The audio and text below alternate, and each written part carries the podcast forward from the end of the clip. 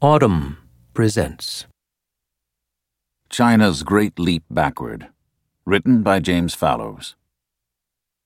What if China is going bad? Since early last year, I have been asking people inside and outside China versions of this question. By bad, I don't mean morally. Moral and ethical factors obviously matter in foreign policy, but I'm talking about something different.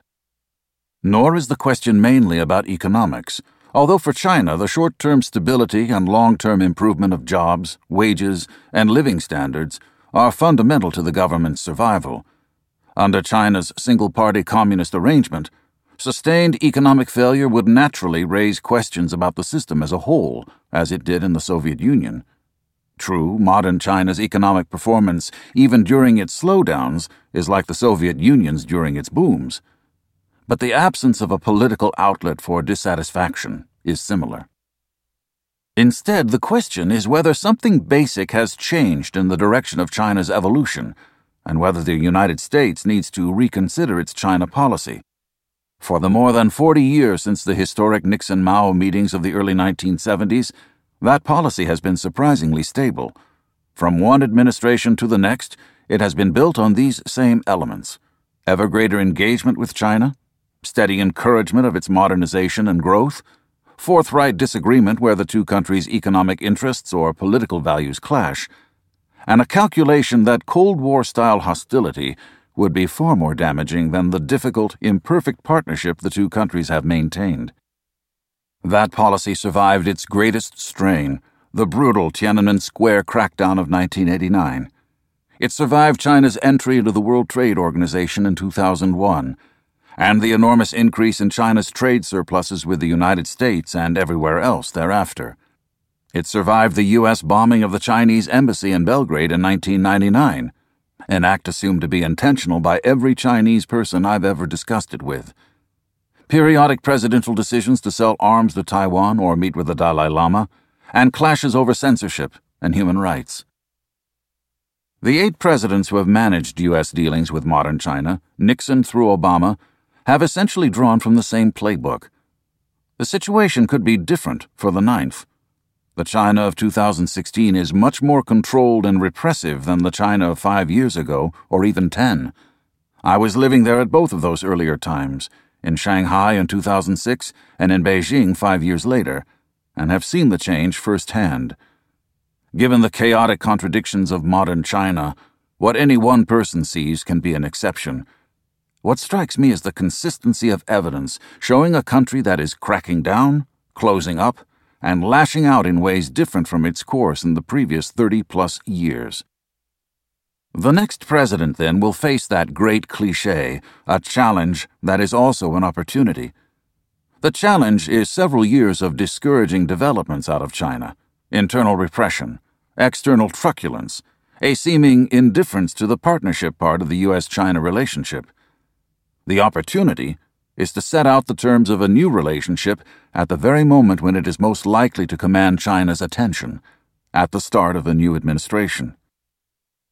You can tell which issues a new administration takes seriously and considers crucial to its political and substantive success.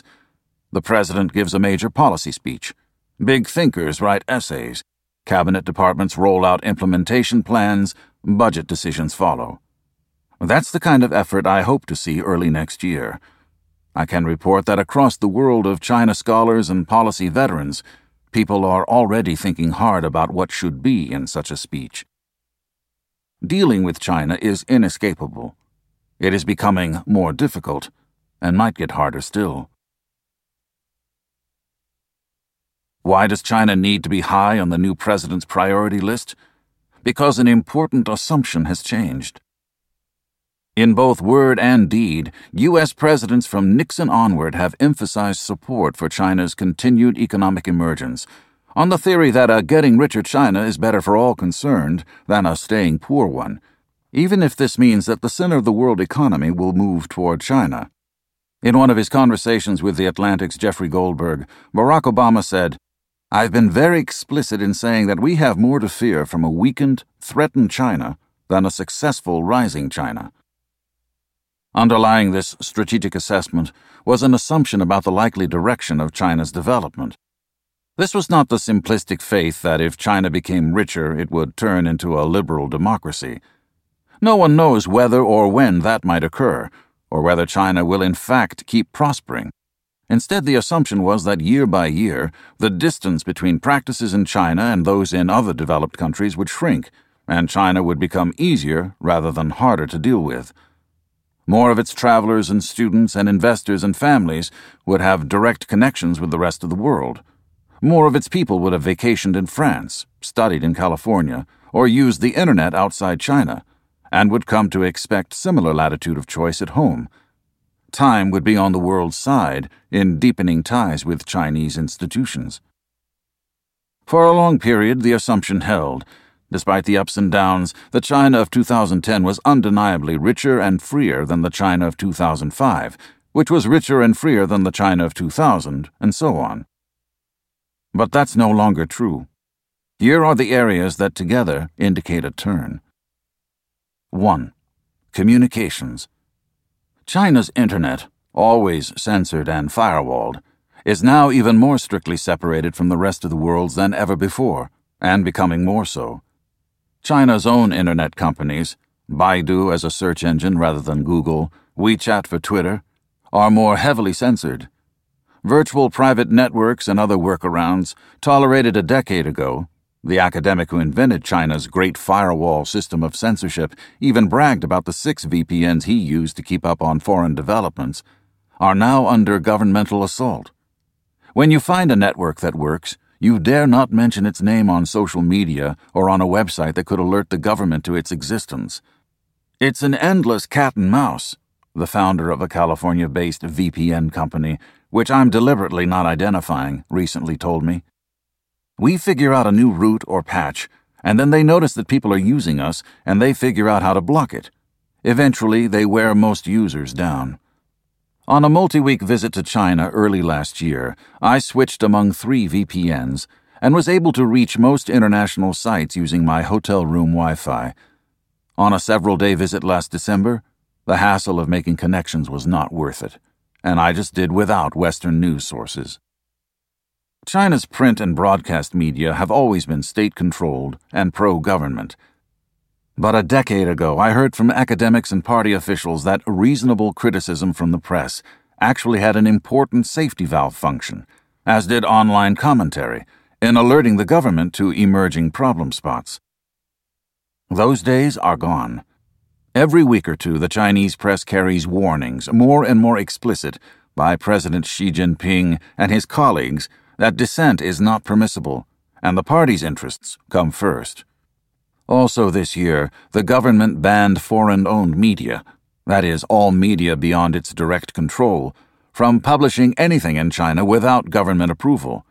It cracked down on several publications, notably the business magazine Caixin and the Guangzhou based newspaper Southern Weekend, that for years had mastered the art of skirting government controls. This past February, The Guardian ran a poignant piece about young journalists in China who had decided that there was no point in even trying to report on their society's challenges. Being a journalist has no meaning anymore, a person identified as a 30 something editor from one of China's leading news organizations told The Guardian's Tom Phillips. My greatest feeling is that in recent years the industry's freedoms have reached their lowest ebb in history. A few weeks earlier, I had been in Shanghai meeting with a group of 20 something, still idealistic Chinese student reformers, talking about their long term hopes. One student wanted to open legal aid clinics for migrant workers, another, a muckraking style news service about urban inequities, another, a center for women's rights. A few years earlier, I would have been excited to hear such plans. Now I'm fearful, and expect that if those students end up realizing their dreams, they will be doing so in some other country. 2. Repression of civil society. Throughout the communist era, the Chinese state has suppressed the growth of any form of organization other than the party itself. Religious practice, for instance, is authorized for five officially approved faiths Buddhism, Taoism, Islam, Catholicism, and Protestantism. But only state authorized temples, mosques, and churches are allowed. So too for unions, all party run, NGOs, and any other means through which people might associate. In the past five years, the screws have been tightened further on all these and other groups. Churches have been bulldozed across the country, allegedly as part of urban development plans. Many of the country's public defenders and public interest lawyers are now in jail. So are prominent feminists and environmental organizers. The April 21st cover of the New York Review of Books this year billed an article by the Asia Society's Orville Schell, who has written about China since the 1960s as The New Terror in China. In my lifetime, I did not imagine I would see the day when China regressed back closer to its Maoist roots, Schell told me. I am fearing that now. 3. Extraterritoriality. The recent repression is worse because China's officials are attempting to extend it beyond China's borders. Countries have always tried to use economic muscle to advance political or ideological ends. In China's case, the most obvious example is its ongoing economic punishment of Norway, notably a boycott of its salmon, for the Norwegian Nobel Committee's insolence in selecting the still imprisoned writer Liu Xiaobo as the winner of the Nobel Peace Prize six years ago. But recently, the Chinese government has jailed or harassed the relatives of activists and dissidents who have left the country, and put pressure on foreign companies and organizations to apply China's censorship standards beyond its borders. Two years ago, the U.S. firm LinkedIn was found to have censored critical posts about China from its worldwide network, even when the posts were written and intended to be read only by people outside Chinese territory. The agreement was a condition of LinkedIn's operating in China. Twitter is still banned there, but in April it hired an engineer who once worked for China's military and security services as its managing director for China. In one of her first tweets, she wrote to CCTV, the carefully monitored state run TV network, saying, Let's work together to tell great China story to the world. 4. Failed reform. The most prominent part of Xi Jinping's program since he assumed control in November 2012 has been an anti corruption campaign, advertised as a prelude to cleaning up China's version of crony capitalism. Through most of its boom decades, China featured the form of efficient corruption, also evident in Japan and South Korea during their post war growth years. Some favored people got very rich the head of Japan's then ruling Liberal Democratic Party got into trouble when investigators found $50 million worth of gold and other assets in his house. But everyone else was doing well enough to mute complaints.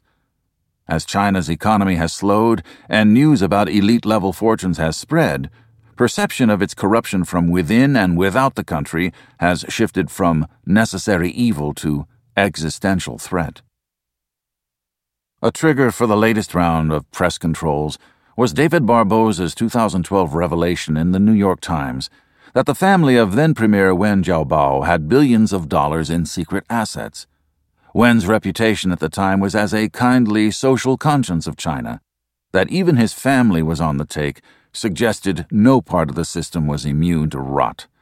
Scores of senior officials have been jailed, deposed, or subject to public denunciation for corruption charges including the longtime Director of State Security and many senior officials in the People's Liberation Army. Tens of thousands of lower level officials have been punished, and across the country, millions have been scared. My anecdotal experience matches what I've heard consistently from others. The Chinese public is so exasperated by inequality and corruption that they favor this part of Xi's program. But so far, it has been hard to distinguish this effort from a relentless cleaning out of Xi's political rivals. Day by day, life on the streets in the Chinese cities I've recently visited seems as free-form and commerce-minded as ever. But national politics matter more than they have in many years, and the political climate is darkening. China is experiencing the most sustained domestic political crackdown since Tiananmen Square Carl Minzner, an expert on Chinese law who teaches at Fordham University's law school, wrote this year. Almost everyone I spoke with agreed. 5. Anti foreignism. In April, the Chinese government put out an instructional video that would have been considered crudely propagandistic had it come from some military information ministry at the height of World War II. It was called Dangerous Love, and it warned young Chinese women about falling for sweet talk from foreign students or professors. What if that handsome student is actually a spy? The same month, Ping Chen of the Wall Street Journal reported that public schools in China were introducing a game called Spot the Spy, designed to help children be alert to subversives within their ranks. I spoke with the head of a non Chinese software company that has a 20 year record of sales to Chinese universities and local and provincial governments. He said customers began informing him last year that they were required to switch to Chinese suppliers when writing about the United States, I try never to use blind quotes. Precisely because of the increased repression I'm describing here, I need to do so when writing about China. This spring, the Chinese government blocked Apple's iTunes movie and iBooks services and apps in China. Soon thereafter, Apple reported its first global revenue decline in 13 years, in part due to plummeting income from China and saw its market capitalization drop by $40 billion. The Chinese government's motive in cracking down on Apple was probably political rather than crudely commercial. As an analysis in Variety pointed out, the rising popularity of streaming video on iPhones and other devices made the Apple sites important portholes for movies, documentaries, and other material from the outside world. But regardless of rationale, the effect was to damage Apple relative to its Chinese competitors, notably a smartphone company called Xiaomi, much as the politically motivated crackdown on Google damaged it relative to its main Chinese rival, Baidu. The effect has spread beyond technology. Every year, the American Chamber of Commerce in Beijing surveys non Chinese companies on the business climate within China in the most recent survey, nearly half of the companies reported flat or falling revenues and toughening business conditions. Three quarters of them said that foreign businesses are less welcome than before in China. 6. The military. This is the most publicized aspect of a changed attitude from China. China has land borders with more than a dozen countries and is connected by the East and South China Seas to half a dozen more.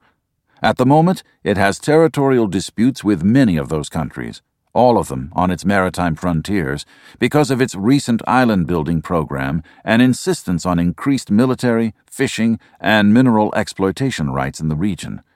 In July, an international tribunal in The Hague ruled in favor of the Philippines and against China in a dispute over China's newly expansionary claims in the South China Sea. Since then, both sides seem to have backed away from ship to ship confrontations on the high seas, but underlying disagreements remain. They have managed to alienate or intimidate many once friendly neighbors, thereby unnecessarily increasing tensions in the region, Orville Schell told me. The only exceptions are Putin and Rodrigo Duterte the truculent new president of the Philippines. Is it all Xi Jinping? It is convenient to link changes in Chinese policy to the shift in Chinese leadership, from the cautious, understated Hu Jintao to the flamboyant, personally dominant Xi Jinping. But by most accounts, these changes were underway before Xi's term began. It would be a mistake to view China's recent actions primarily as the product of an aggressive leader. Jeffrey Bader, the National Security Council's China expert during Obama's first term, wrote this year.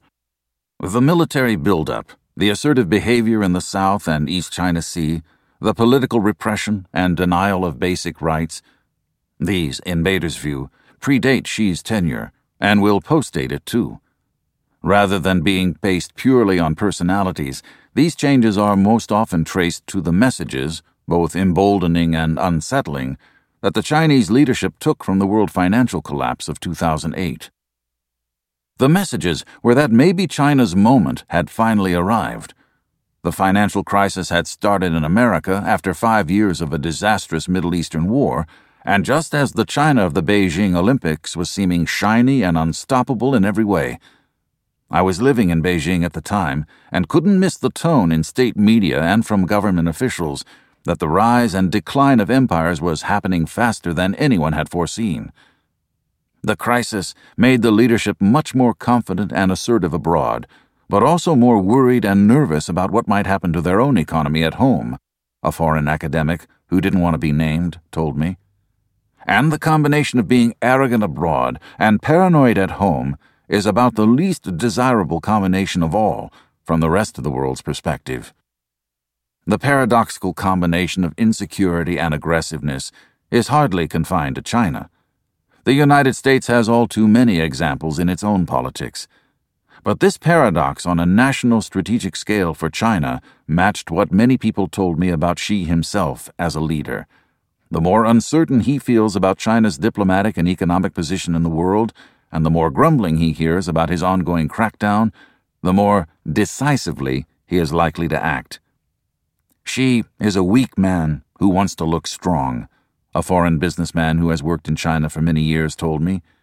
He is the son of a famous father, Xi Zhongxun, who fought alongside Mao as a guerrilla and became an important communist leader, and wants to prove he is worthy of the name. As we've seen in other cultures, this can be a dangerous mix. Ten years ago, when I visited a defense oriented think tank in Beijing, I was startled to see a gigantic wall map showing U.S. affiliated encampments and weapons on every Chinese frontier except the one bordering Russia. I came to understand that the graphic prominence of the U.S. military reflected a fairly widespread suspicion that the United States wishes China ill, is threatened by its rise, and does not want to see China succeed. Almost no one I spoke with recently, however, foresaw a realistic danger of a shooting war between China and the United States or any of its allies, including the frequently discussed scenario of an unintentional naval or aerial encounter in the South China Sea. Through the past few years, in fact, U.S. military officials led by the Navy have engaged their People's Liberation Army counterparts in meetings, conferences, and exercises precisely to lessen the risk of war by miscalculation. Naval forces are actually pretty good at de escalating and steering out of one another's way, a senior U.S. Navy officer told me. The concern about a more internationally aggressive China involves not a reprise of the Soviet Union during the tensest Cold War years, but rather a much bigger version of today's Russia. That is, an impediment rather than an asset in many of the economic and strategic projects the United States would like to advance an example of kleptocracy and personalized rule. A power that sometimes seems to define its interests by leaning toward whatever will be troublesome for the United States. An actual adversary, not just a difficult partner. China is challenging in many ways now and increasingly repressive, but things could get worse. And all of this is separate from the effect on China's own people and on the limits it is placing on its academic, scientific, commercial, and cultural achievements by cutting itself off from the world. What is to be done? The next president will face a quandary often called the Thucydides trap. This concept was popularized by the Harvard political scientist Graham Allison.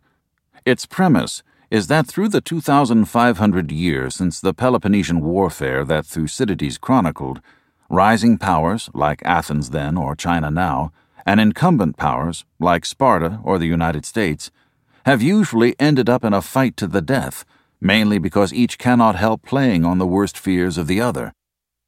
When a rising power is threatening to displace a ruling power, standard crises that would otherwise be contained, like the assassination of an archduke in 1914, can initiate a cascade of reactions that, in turn, produce outcomes none of the parties would otherwise have chosen. Allison wrote in an essay for TheAtlantic.com last year. No sane American leader would choose confrontation with China. The next president has no rational choice but to keep trying to make the best of this relationship. The two countries' cooperation on climate and energy is the main thing that gives the rest of the world even faint hope of progress. U.S. Chinese collaboration and compromise were essential in reaching the Paris Accord on greenhouse gases last year and the equally important Kigali Agreement to ban the very damaging HFC, hydrofluorocarbon, refrigerant chemicals in October. Without China's support and Russia's, the deal to control Iran's nuclear program would not have been struck. The Chinese and U.S. economies are increasingly intertwined. U.S. universities depend on Chinese students who pay full freight. The culture of each country is enriched by its exposure to the other. Millions of people on each side, including my wife and me, enjoy, respect, and love people they have met and the encounters they have had in the other country.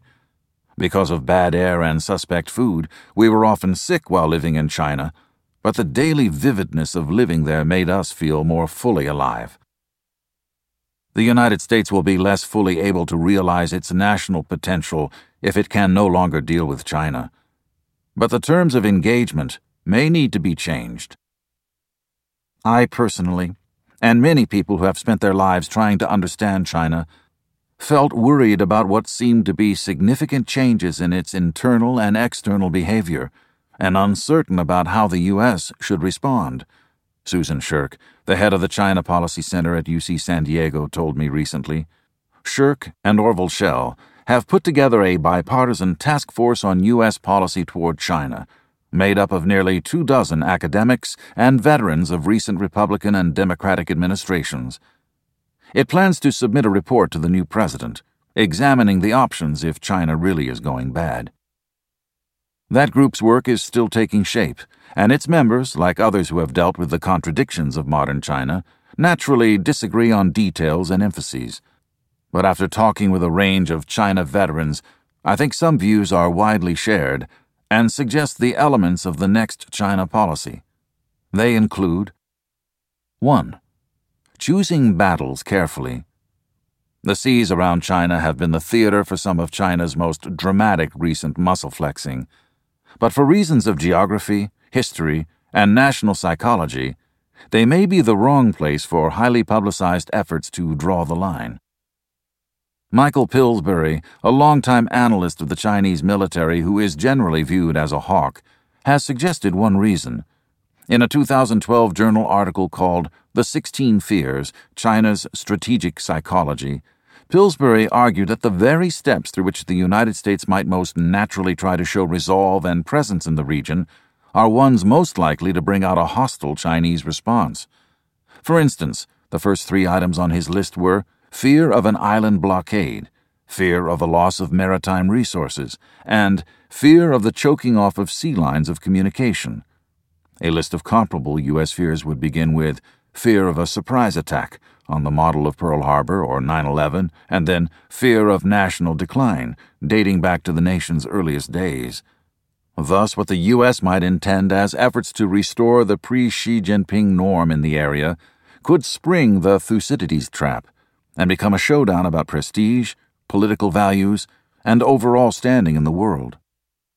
I really think we are at risk of overcommitting ourselves in treating the South China Sea like the Cuban Missile Crisis, Susan Shirk told me. It's not the Cuban Missile Crisis. U.S. interests are limited, and we don't need to do things just to ensure credibility. 2. Concerns for the moment, confidence in the long run. To most outsiders, the Chinese leadership's strategic choices in the Xi era seem rash overreaching, and ultimately self defeating. Obviously, China is not the only country ever to have miscalculated in this way. China's current pattern of repression at home and aggression abroad may be doing the country so much damage that its own leaders will finally choose a different course. Domestically, the main threat to China's high tech, high culture ambitions is the increasing repression of the Xi Jinping years China's universities will always be second rate as long as they are limited to a China only Internet. Its investment climate will be limited as long as the government so obviously manipulates the financial markets. Their political model has absolutely no appeal, not even to their own people, Chas Freeman told me. Freeman was the U.S. ambassador to Saudi Arabia under the first President Bush, but 20 years earlier, as a young State Department officer, he had served as interpreter during Richard Nixon's first meetings in Beijing. This is a sui generis system that no one is copying. Nearly everyone I spoke with agreed that China's oversteps have generated ill will far greater than the goodwill fostered by its foreign aid and Confucius institutes, which are supposed to teach Chinese language and promote Chinese culture around the world. This assessment implies that U.S. attention should be focused on getting through an upcoming time of difficulty, which could last years or decades, without panicking that history now seems to favor the repressive Chinese model of governance. It's true that China's strategy is self defeating, the National Intelligence Director for a U.S. allied country told me this spring. But I fear it won't be true enough, fast enough, to make the pain evident enough to the people who matter for them to change. For his country and for the U.S., he said, dealing with that lag in the Chinese feedback loop was the challenge. 3. Steadily shaping China's choices. Near the end of my conversations, I would ask each person, What's the best tool the United States could use to shift China's behavior?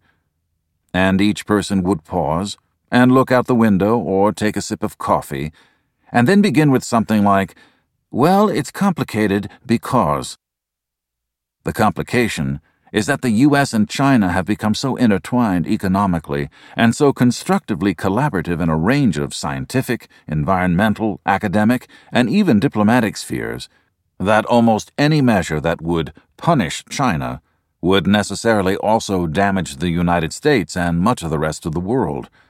Simplest example when Donald Trump was asked in October how the U.S. should respond to various Chinese excesses, he said that if we cut off the economic relationship with China, China would go bust so fast.